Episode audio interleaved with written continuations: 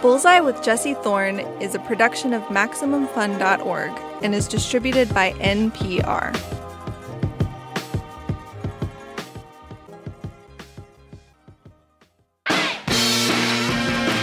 It's Bullseye. I'm Jesse Thorne. Look, who doesn't love Kool and the Gang? Go to a wedding. Everybody loves Kool and the Gang. I mean, we're talking about some of the greatest party songs of all time. Get Down on It, Celebration, Ladies' Night. But we're also talking about a lot more than dance floor fillers. After all, the first version of Kool and the Gang wasn't even called Kool and the Gang. They were called the Jazziacs. My guest, Kool, Robert Bell, started the group with his brother Ronald and some of their friends from high school. And they were playing jazz, but not just jazz. They did everything else. They backed everyone who came through town. They played instrumental covers of Motown records. They played James Brown songs. And they realized that if they were going to do all of these things, well, they probably shouldn't be called the Jazziacs. They didn't really have a singer, a frontman, but Robert had the best nickname, so they put that up front. Kool and the Gang. And by the time they started recording in 1968, Kool and the Gang were one of the baddest bands in the country.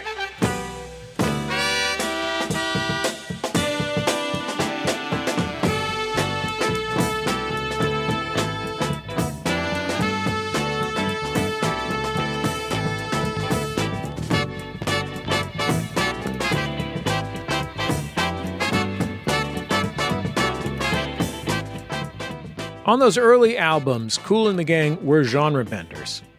They were still almost all instrumental, but they were a little too funky to be soul jazz, a little too jazzy to be funk. They didn't have the hooks to make radio hits, but they were too danceable for jazz clubs. The music, though? The music was heavy. This is the soul vibration. Yeah.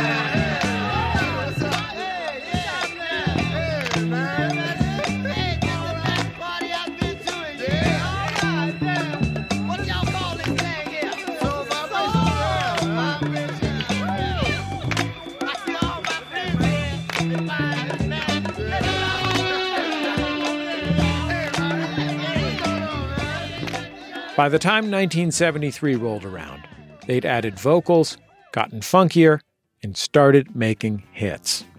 Hollywood Swingin', Funky Stuff, and this one, which you've probably heard.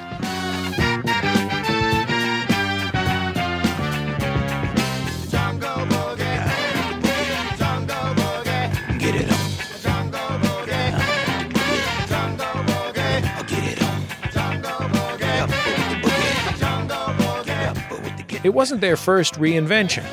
As funk gave way to disco, Kool and the Gang made some of the biggest hits, not just of their careers, but of all time. The ones you've danced to at weddings, Celebration and Cherish and Get Down on It, the ones that play between innings at baseball games and over the PA at the grocery store, the ones grandmas and grandchildren and everyone in between will be listening to for decades to come. There has now been more than half a century of Kool and the Gang, and they're still at it. On July 14th, they released their newest record, People Just Want to Have Fun. Before we get into my interview with Robert Bell, Kool himself, let's take a listen to a song from the new album. It's called Let's Party.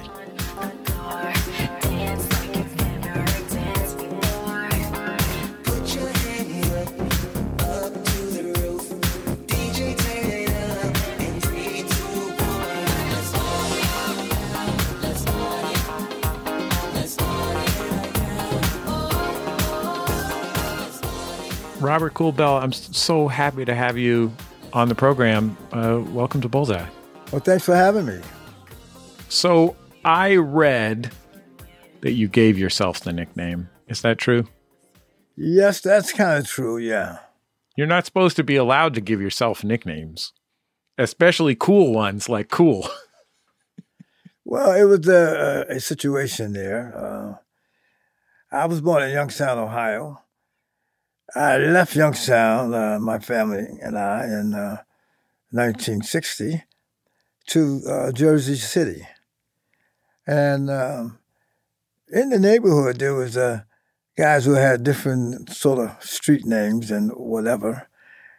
And I called myself trying to fit in.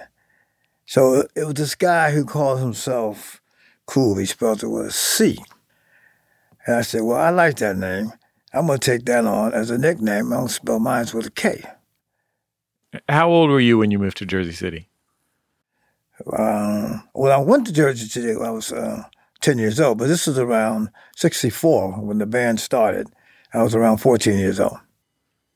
That feels like not just a big move geographically, but a tough move at that time in your life, right? Like when you're an adolescent, you're already trying to figure out who you are in the world, and to move across the country at that same time seems rough. Yeah, it was kind of a rough time. My family was having some problems in terms of my mother. My father was a top five featherweight, and he was never home. Like I ended up being on the road myself, and so my mother aunt came to Youngstown. And she saw how we were living. That was her sister. She said, I need to get you out of here. And everything that we owned was in the back of his station wagon with her husband. That's how we ended up in Jersey. And I guess you call that destiny, because had I never left Youngstown, I never went to Jersey, it would never have been a Kool in the Gang. Did you watch your father fight when he was a fighter? I saw him maybe once or twice. I was so young, 8, 9 years old. But there are some film of what he fought. I found out later, only about a year ago, he had 52 fights. You know, so I'm going to try to get some of those fights that he did, because I didn't get a chance to see that, you know, because he wasn't around. Yeah, I feel like being able to tell your friend, my dad's a professional boxer, is exciting, but it's also lonely to miss him when he's off in Cuba fighting or whatever. And yes, it's also scary to think that your dad gets hit in the head for a living. Yeah, it's a rough gig. He wanted me to a box in the, they call it like the mini league up in Elmira, New York, at the neighborhood house. And I boxed one time. And this guy was like twice my size, and I said, no, this is not for me. I had a friend in high school who was an amateur boxer, and he told me one time, I was like, how can you do that? Like, I understand being able to punch somebody, but I don't understand being able to get punched. And he's like, well, it only hurts the first time. And I was like, I don't know if that's true. That doesn't seem right to me. Seems like it would hurt the whole time.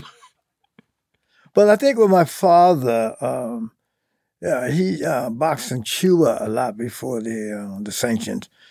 And people like Miles Davis and Dizzy Gillespie and a lot of different jazz musicians was playing down in Havana and in Cuba. So when I was born, my father told my mother, because my father's name was Robert Bell. They called him Bobby Bell.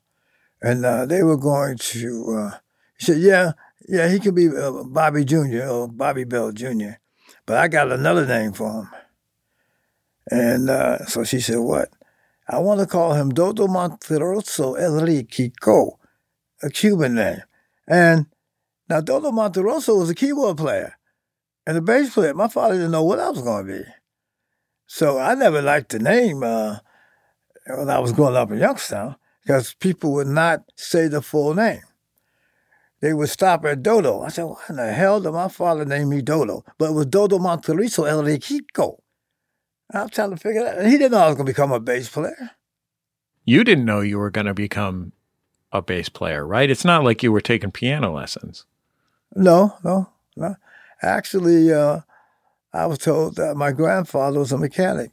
He used to have me under the car with him when I was like 2 years old. When I was 8, I built my own motorbike from a lawnmower motor. I took a lawnmower motor and put it on a bicycle frame and ride around Youngstown, you know. And I used to slow it down by choking the carburetor when it got close to the corner. Now, someone came right in front of me. I didn't have no brakes like that. And so I didn't know that. I was just going to become, you know, into the music business. We started off, my brother and I, we used to take these empty paint cans, and depending on how much paint is left in the can was the tone of the can. And we used to sit on this place. It was called the Immaculate, it was the Catholic High School. And it was over a little hill that went to the valley. We just sit on there and beat them paint cans, you know. And then finally we moved to Ohio, from Ohio, rather, I should say, to Jersey. I ended up, my mother bought me some bongos and bought my brother a conga.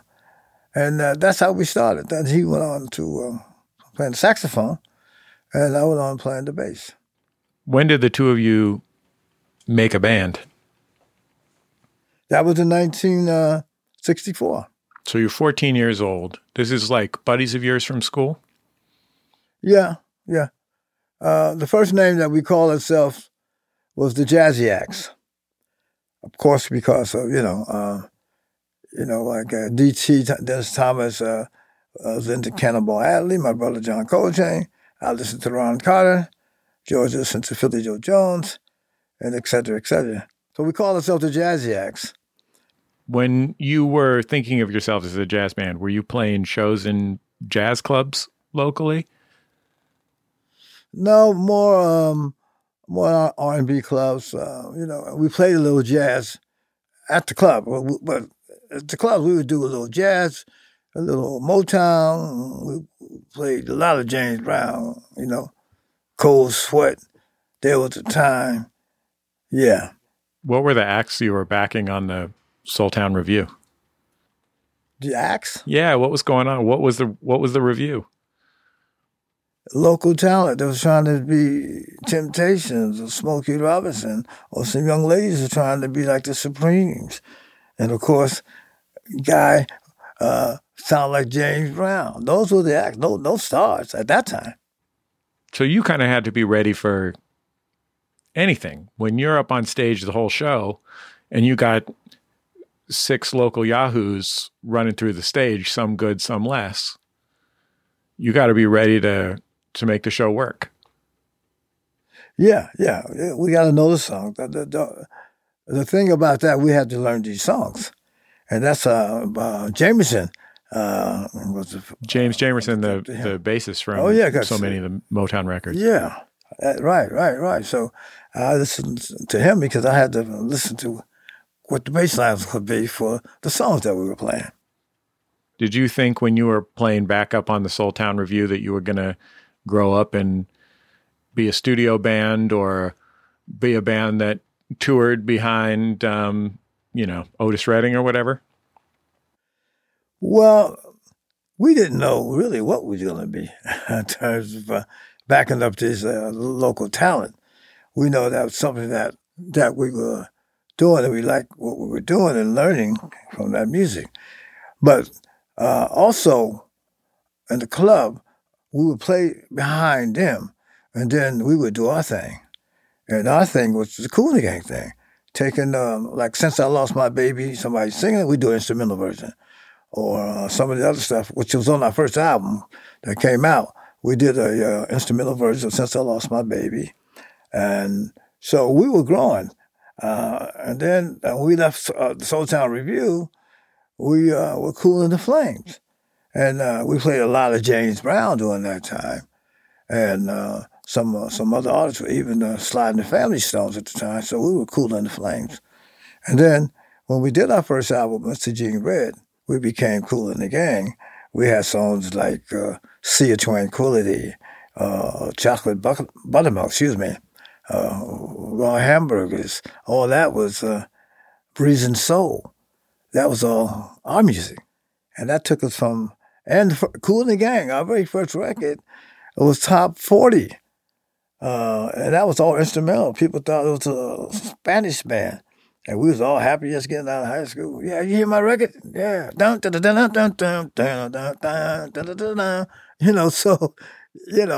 lead us to being Kool and the Gang. Not backing up any groups anymore. We had established our own sound. Let's hear some music from that Kool and the Gang self-titled debut album. How about a little bit of Give It Up?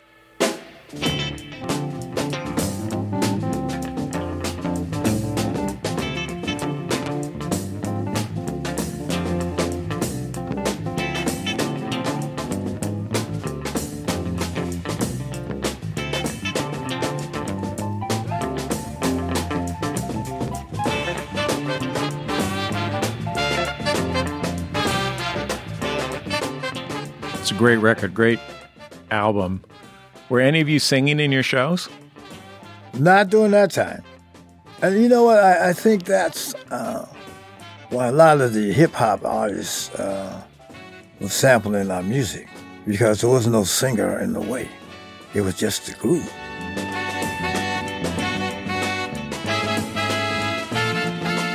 Even more with Robert Kool Bell to come. Where do those hits come from? Ladies' Night, Summer Madness. Bell tells us when we get back. It's Bullseye from MaximumFun.org and NPR. Hey, Max Fun listeners, this is Cameron Esposito. I'm a stand-up comic, actor, writer, best-selling author, and podcaster. I got a great show called Query where I interview LGBTQ plus luminaries across, a bunch of fields. People in entertainment, astronauts, musicians, rock stars. I am bringing the show to Maximum Fun. You can listen right now, and I am so happy to be on this network. We have new episodes out every Monday. You can listen at MaximumFun.org or wherever you get your podcasts.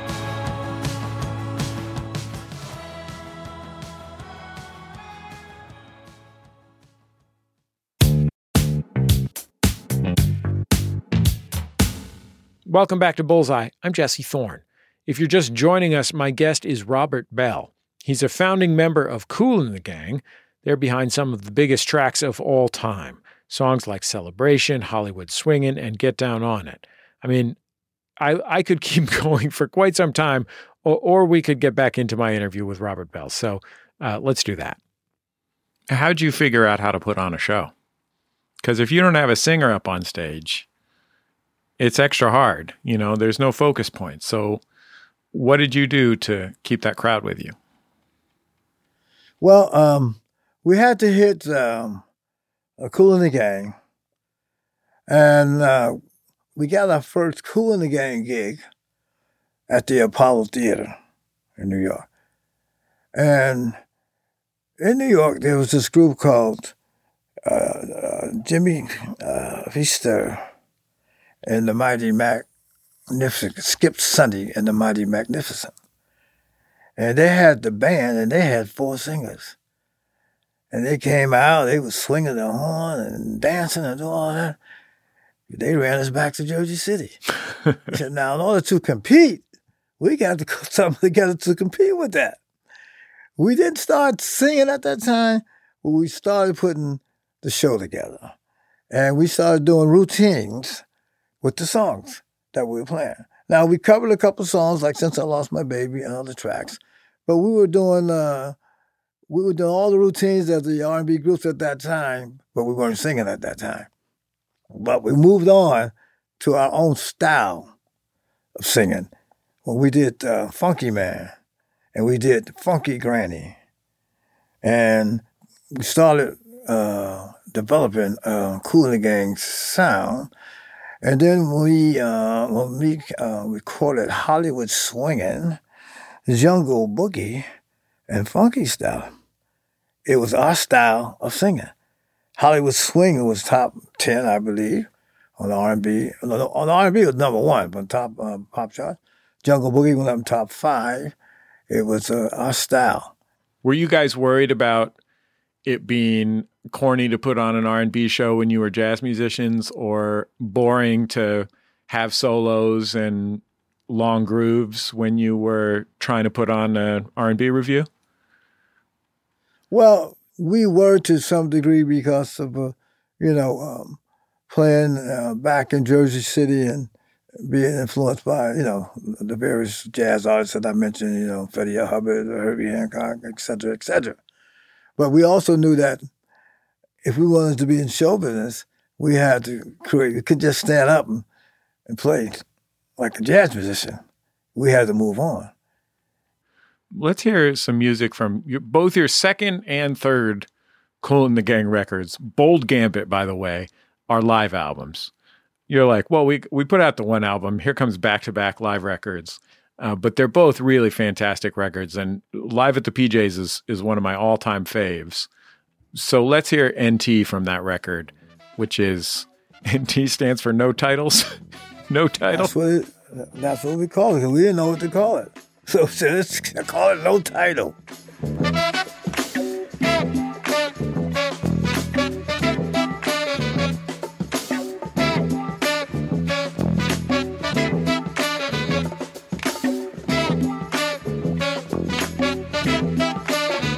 Listening to that record, like, there's those two kind of opening horn phrases, and the second one, the ba-da-da, that one comes in like just a half a moment late, and it is the funkiest. Like, it is not square. It just comes in, just holds you for a second, ba-da-da, and it jams so hard. Well, you know, NT, was sampled by a lot of hip-hop artists. Most of them sampled their drums. They took the drum beat and created, you know, their songs, you know, NT. Got those big open sounds. I mean, that's what, when you're making a hip-hop record, you're looking for those sounds that you can use as building blocks. Right, yeah. NT was one of them, yeah. Well, let's talk for a second about Funky Granny, because you brought it up. This is a record from your album Music and the Message, 1972. And it's the last song on the album, if I remember right.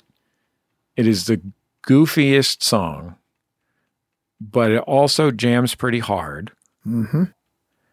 And I feel like by the time this record comes out, fourth album, second studio record, you guys must have been pretty comfortable with yourselves to put out a record with a silly voice on it. You know what I mean?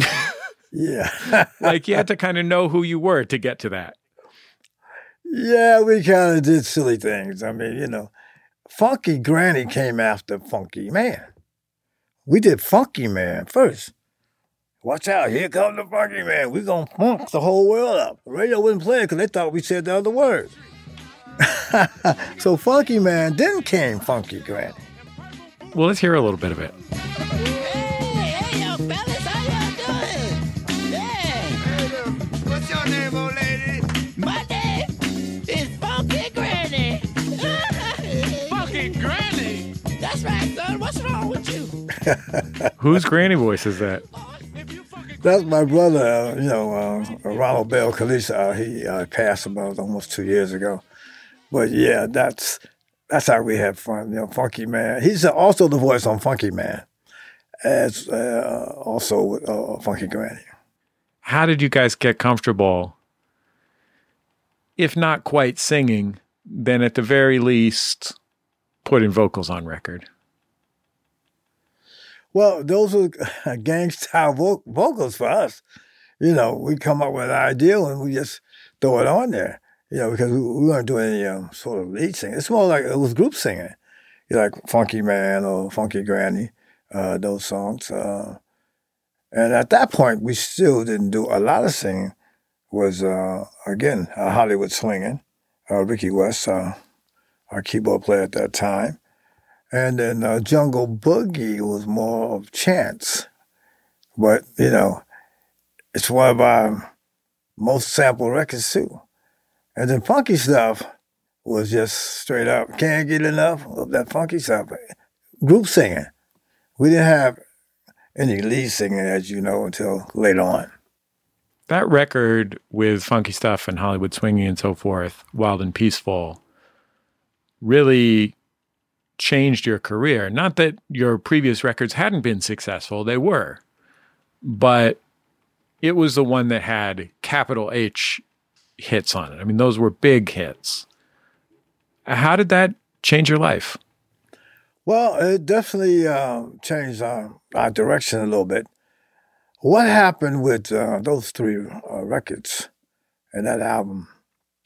The record company came to us and they said, listen, you know, you guys are having territorial hits. You know, they know you in Philadelphia, Connecticut, you know, maybe Virginia and Jersey and Philly. He said, but there's this record out that's huge called Soul Macusta by Mongo Dibango or Dibango. There's this producer that produced that record. And he said, I'd like for you guys to meet with this producer and maybe he can come up with a big hit for you. So we met with him once, and we said, no, we're not really feeling him. So we went into a studio in New York called Bag East, down in the Soho district, and we went in there at 8 o'clock in the morning, and we jammed.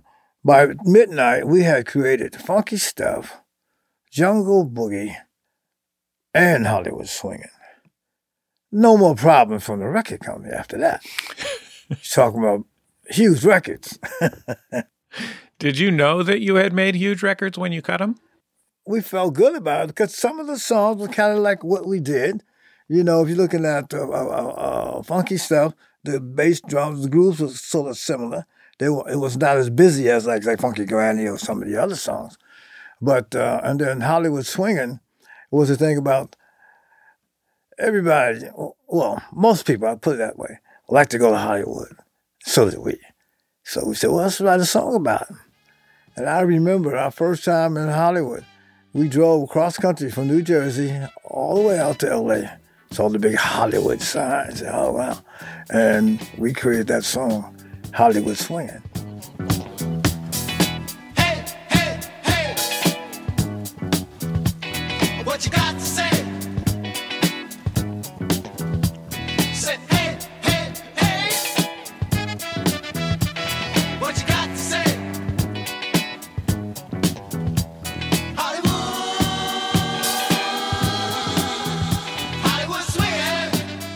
We didn't know that that song was going to become such a large hit as well, Hollywood Swingin'.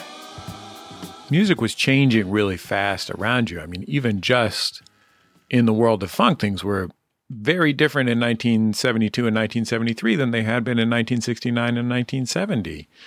Right. I mean, you know, James Brown was coming to the end of his run as the king. Like, he had created funk, or he and the JBs had created funk, and that was kind of slowing down. And, you know, the Parliament and Funkadelic and the Ohio Players and you guys were all finding lanes there in that world. But, you know, you guys have constantly been trying to figure out how to articulate who you were in the world, because you have always been a jazz band and a funk band and a pop band all at once. Yeah. The next album after that was Light of Worlds. And Summer Madness came from that. Spike Mickens, one of the original members, had a song called You Don't Have to Change. And the vamp on You Don't Have to Change, my brother listened to that one night, and he was in the studio. He said, you know what? That's another song. He had just got his ARP synthesizer. And he said, I'm going to do something with that. And the next day we came in the studio, he took a solo over the vamp. And Spike, who wrote You Don't Have to Change, we asked him, how you like that? He said, I like it. What do you want to call it, Spike? I don't know, let's call it Summer Madness. And that's how it happened. Let's hear a little of Summer Madness.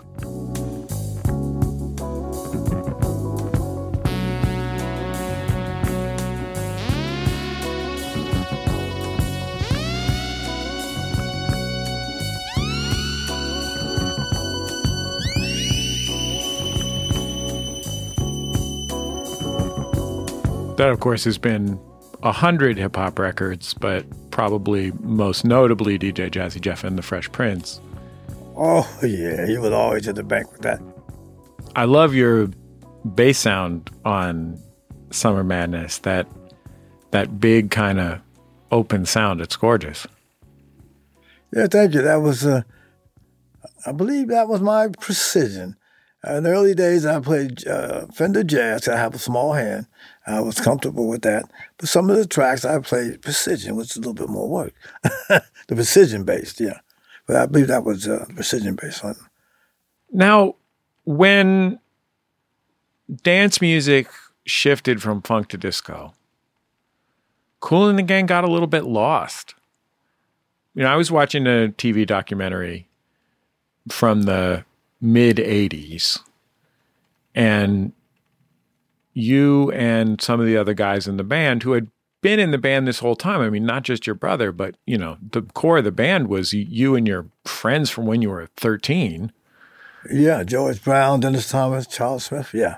So all of you were talking a little bit about not just your records not selling as well as they had, but also like not knowing how you fit in to pop music then. Did you wonder when your two disco-ish records didn't really hit if that was that? Well, we did an album called Everybody's Dancing. And we cut that down in Philly. And we had orchestra sound on there, more like the club, the disco was trying to fit in. More female vocals. Open Sesame, that's a good record that's on the Saturday Night Fever soundtrack, came from those years. Yeah, but that's all I was leading up to Open Sesame. So my brother said, well, I got this track, and I'll put it on the floor, a disco beat. But he said, I want to put more of a jazz horn line on top to the disco beat. And that's when he came up with Open Sesame. And if you listen to Open Sesame and listen to the horns, if you take and put a swing beat to that,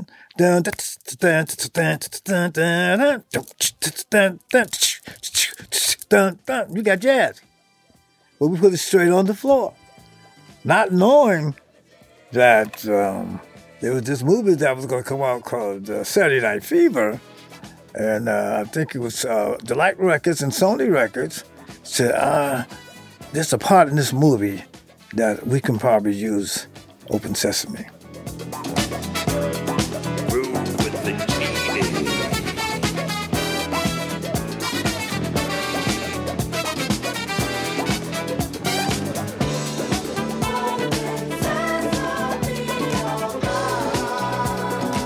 And the funny thing about it, the record company said, well, we ain't gonna get a lot of money for it, but you got the publishing and the writing. We didn't know that thing gonna turn around and sell over 70 million records. And it wasn't until Michael Jackson came out with Thriller that sold more records than Saturday Night Fever. But that was a blessing within itself. But then at the same time, still, disco was having a hard time. They were like burning disco records in stadium in Chicago, and it was this anti-disco movement going on. And you guys hadn't obviously, having a track on one of the biggest selling records of all time is good for your bank accounts if you got the publishing on the song. But, you know, your disco records weren't selling especially well. You were sort of an awkward fit into that disco world because, as you said, disco songs needed that four on the floor beat because the DJs were mixing continuously. Like that was like the great innovation of disco was a DJ could make it seem like one song lasted forever because they could mix continuously because the songs all had that four on the floor beat. To the same beat. Yeah. You know, nobody ever had to leave the dance floor. And you guys could do your version of that, but it was an awkward fit. And then by the time people were burning the records and turning against it, you know, a lot of people who had tried to do it, that was just the end for them. There's only a few that made it through, you know. So before you started hitting again, did you think, uh-oh? Or did you think, well, we got a next thing to do. This isn't going to be a problem. Well, we got a little uh-oh, because some of the people in the neighborhood said, oh, are you guys still together? Do you still play? I said, yes, we're still together. We still play. We were out on the tour with the Jackson 5, with Michael Jackson, was when he was with the Jackson 5. And a guy by the name of Dick Griffey, who had Solo Records, he came to us. He said, you guys are doing great on the tour. We said, okay. He said, but I think you need a lead singer. And we said, a lead singer? He said, yeah, I think you guys need to get a lead singer. And this was a man who knew what he was talking about. I mean, you mentioned he founded Solo Records, the Sound of Los Angeles. Like, the acts on that label, I guess what the Whispers were on that, weren't they? And the Midnight Star, Shalimar. Those were some of the acts that figured out how to make dance music and sweet soul music that lasted into the 80s. Yeah, so we thought about it. And so we said, well, you know, the Commodores have Lionel Richie. Earth, Wind and Fire has Maurice White and Philip Bailey. Maybe it's time to make that change. And some of our music, you can actually sing on top of it, you know, because it was instrumental. There was a room in there, you know. So we were recording at the House of Music in New Jersey, and Yamir Diodado was there, and he was producing his album. And you had Frankie Valli was coming through there, Meatloaf, et cetera, et cetera. So the owner of the studio said, well, I know this guy. He's with a group called the Filet of Soul. He said, but he might be an interesting guy for you guys. So, of course, you know, it was JT Taylor. JT came over, and my brother played some chord progressions and had him to sing through it, you know, a little jazz, a little funk. And then he said, you know what, you sound like a young Nat King Cole. He said, oh. Anyway, we didn't audition anybody else. He thought he was auditioning to be a backup singer, by the way. Yeah. Now, my wife and I was hanging out in New York, Studio 54 in Regines. And we noticed that every weekend they had a ladies' night. I said, that's interesting. I went back to the guys. I said, I got a good idea for one of the first songs that we're going to do with JT. And he said, what? I said, ladies' night. So my brother said, wow, we got one of those all over the world. And then George Brown was working on the music side of that. And the track came from George in the city, was trying to make our, I guess you can call it, comeback. He's walking from the office and down to get something to eat. And he noticed people walking in New York. And he was watching the footsteps. Don, don, don, don, some don. People walking. A part of the track. So he had the track, my brother had the hook, and I had the name.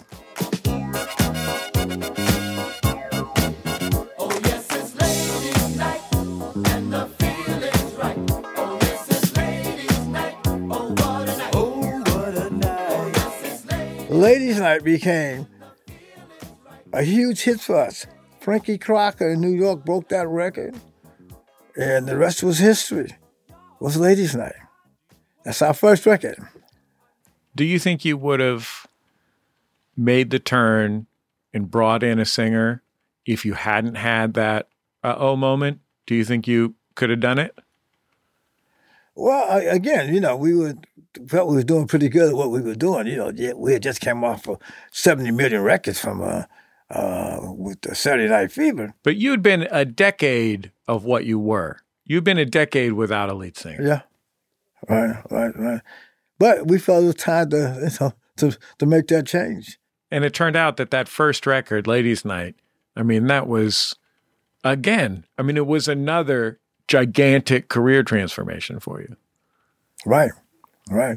Right now, Ladies' Night, we're out in L.A. We won 2 American Music Awards for Ladies' Night. And the vamp of Ladies' Night, my brother came up with another idea. It was like, this is your night, tonight, come on, let's all celebrate. Now, he said, I got another song. We said, what? Celebration. And he played this track. And it had that kind of down-home feeling to it down there somewhere in Birmingham, Alabama. And Grandma and Grandpa sitting there on the porch in a rocking chair. Say, hey, boy.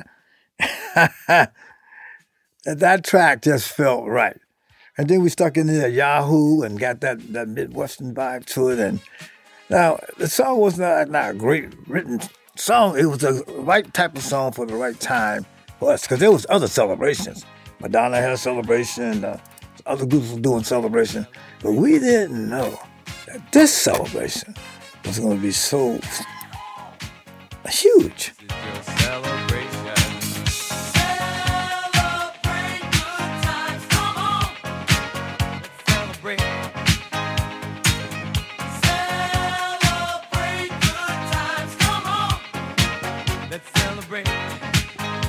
I interviewed Charlie Wilson, famously of the Gap Band, of course, and he has this vibrant career now. But they came out sort of parallel to you. They're another band that, you know, that was a funk band all the way through the 70s and managed to make it through the disco era and have huge hits in the 80s. Mm-hmm. And he lost himself during that time. He ended up living on the street, for real. You know, he told me, if I wanted to make music, I went into the Goodwill and played the piano. And that wasn't uncommon in that time because things were so bananas in the music industry in the 80s. So much money and especially so much cocaine. And, you know, like, as you mentioned, you were going to Studio 54 with your wife. How did the lot of you, you know, friends from when you were 13, stay within yourselves as you had this kind of crazy run of hits that, you know, you maybe never expected? Yeah, I mean, it was about the Kool & Gang evolution of our music. We just continued to grow and continued to try different things, you know, with our music. It did quite well for us. I mean, you take a song like Joanna. Joanna was the most played record of the year. We got an award for that. You know, people would say, R&B fans would say, oh, wow, that's too pop. Oh, that's so corny, Joanna. But hey, Charles Smith, one of the founding members, was writing a song, and he wanted to call it Dear Ma. And he was in the studio, and we were in there, and JT and Jim Bonifon and Dhodo, and he was in there trying to sing Dear Ma as the hook to this track. It wasn't working. So one of the guys said, well, won't you try a lady's name? We said, okay. And then another guy said, well, what about Joanna? He went back in. He started doing Joanna. That worked. We didn't know that. Most played record of the year.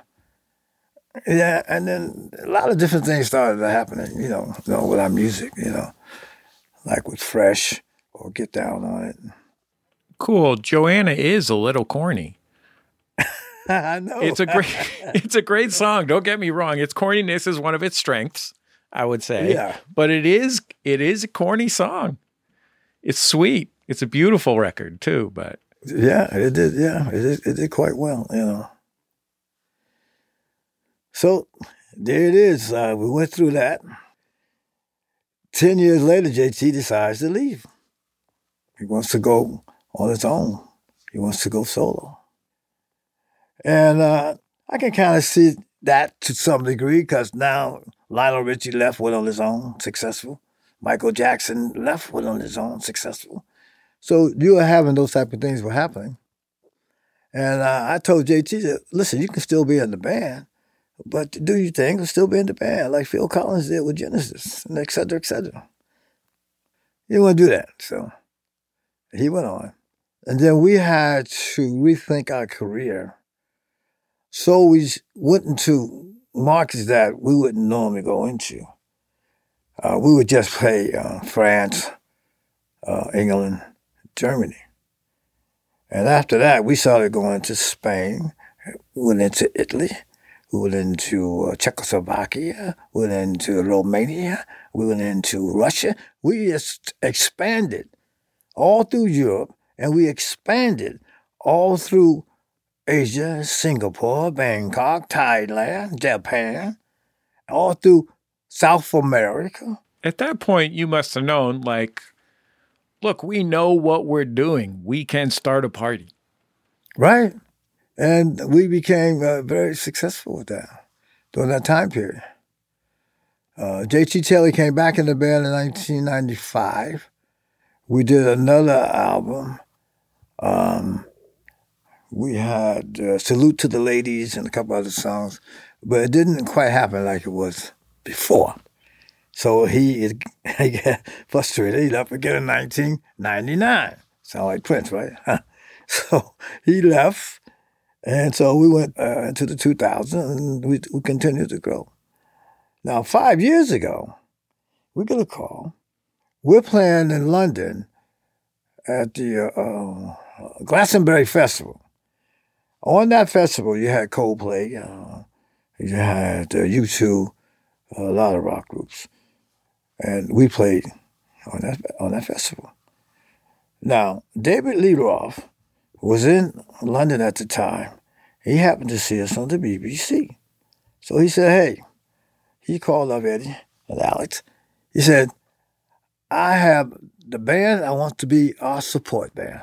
Not our opening act, our support band. They said, okay, who? He said, Kool and the Gang. They said, Kool and the Gang? He said, what you been smoking over there, man?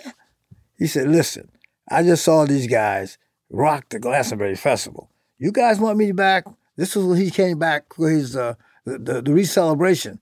And he came back to the band. He said, I'm bringing Kool and the Gang with him. We ended up doing 48 shows with Van Halen. He told me that his fans, the 60%, women. I didn't know that. He said that in the early days, we used to play your songs like Funky Stuff, Jungle Boogie out in L.A. I didn't know that either. He said, we have the song, Jump, and you got Celebration. And what you know he said after that? He said, cool, let's go out and have a party. We'll finish up with Robert Bell in just a minute. After the break, Kool and the Gang have been making music for over half a century, and they're still releasing new music today. What keeps them heading back to the studio? Robert Bell tells me when we return. It's Bullseye from MaximumFun.org and NPR. It's official. Max Fun has become a co-op. We're now a worker-owned network of artist-owned shows supported directly by you. Thanks to supporters and listeners like you, Max Fun will always be a place where employees have a say. Thanks to you, shows can continue to partner with an independent, values-driven network. Thanks to you, we're able to carry on our commitment to our shows and the community we've grown together. Learn more about what becoming a co-op means for us and you at MaximumFun.org/co-op. That's MaximumFun.org/COOP.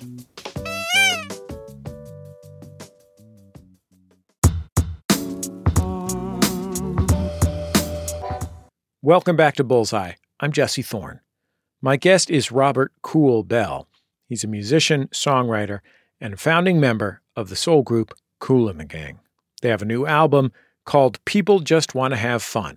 It's out July 14th. You can also catch them on tour. Let's get back into our conversation. Kool and the Gang have been remarkably steady for a band that has been together since 1964. But in the last few years, you've started to lose people. Your brother passed away. Right. He wasn't the only person from the band that passed away. Right. I lost my brother. I lost Dennis Thomas, one of the original members in the band. And then it was, in the past, it was Ricky West, Spike Mickens, Charles Smith, Clifford Adams. There's only two of us left. It's just George and I now. You could probably retire off your publishing from the one song on the Saturday Night Fever soundtrack, much less, you know, whatever piece of the publishing you got on Summertime or whatever, right? And you're in your 70s, so what keeps you out on the road? Why, you know, you made two records. This isn't, you know, people just want to have fun. This year's record follows up a record from 2021. So what moves you to do it? Well, I mean, we love the music. The challenge is always there as to whether or not we can keep going. Our fan base is strong. Our fan base, if they hear the Kool & the Gang, not going to come to Czechoslovakia again, or they're not going to come to Tokyo. You know, we got true fans. I call them gang heads. We got true fans that people still want. You know, I guess you get the same question with the Rolling Stones. Now, they make way more money than what we did. But they have their fights, they have their arguments, and then let's saddle up. Let's go back out again. You know, a lot of groups are like that. You know, B.B. King stayed out there and see pass.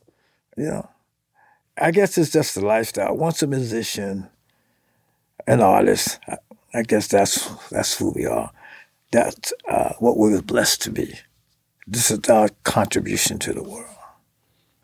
Do you think you're gonna work forever? You think you're gonna work until you can't move your hands anymore? That's a good question. Right now, I enjoy what I'm doing, but you know, I'm not getting any younger. You know, shoot, old author and writers might pop in on me. Shoot, whatever. You know, I guess it's a blessing being alive right now and doing what I do. But I don't know when my clock's going to stop. So right now, I'm just trying to live my life.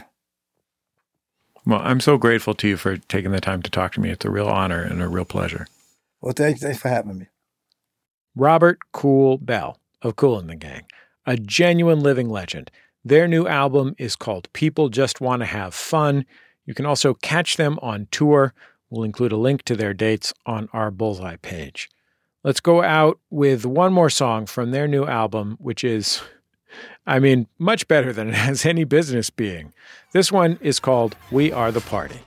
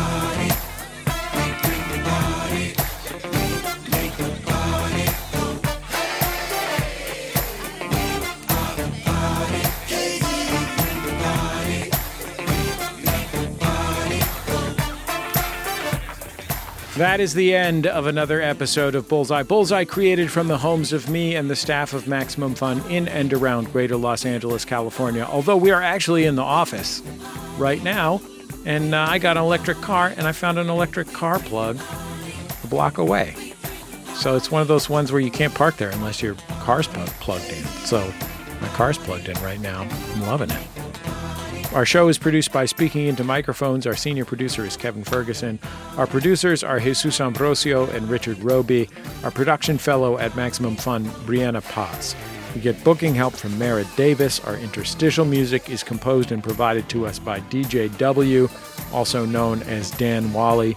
He's probably at home listening to Kool & the Gang albums right now. Our theme song is by the Go Team. It's called Huddle Formation.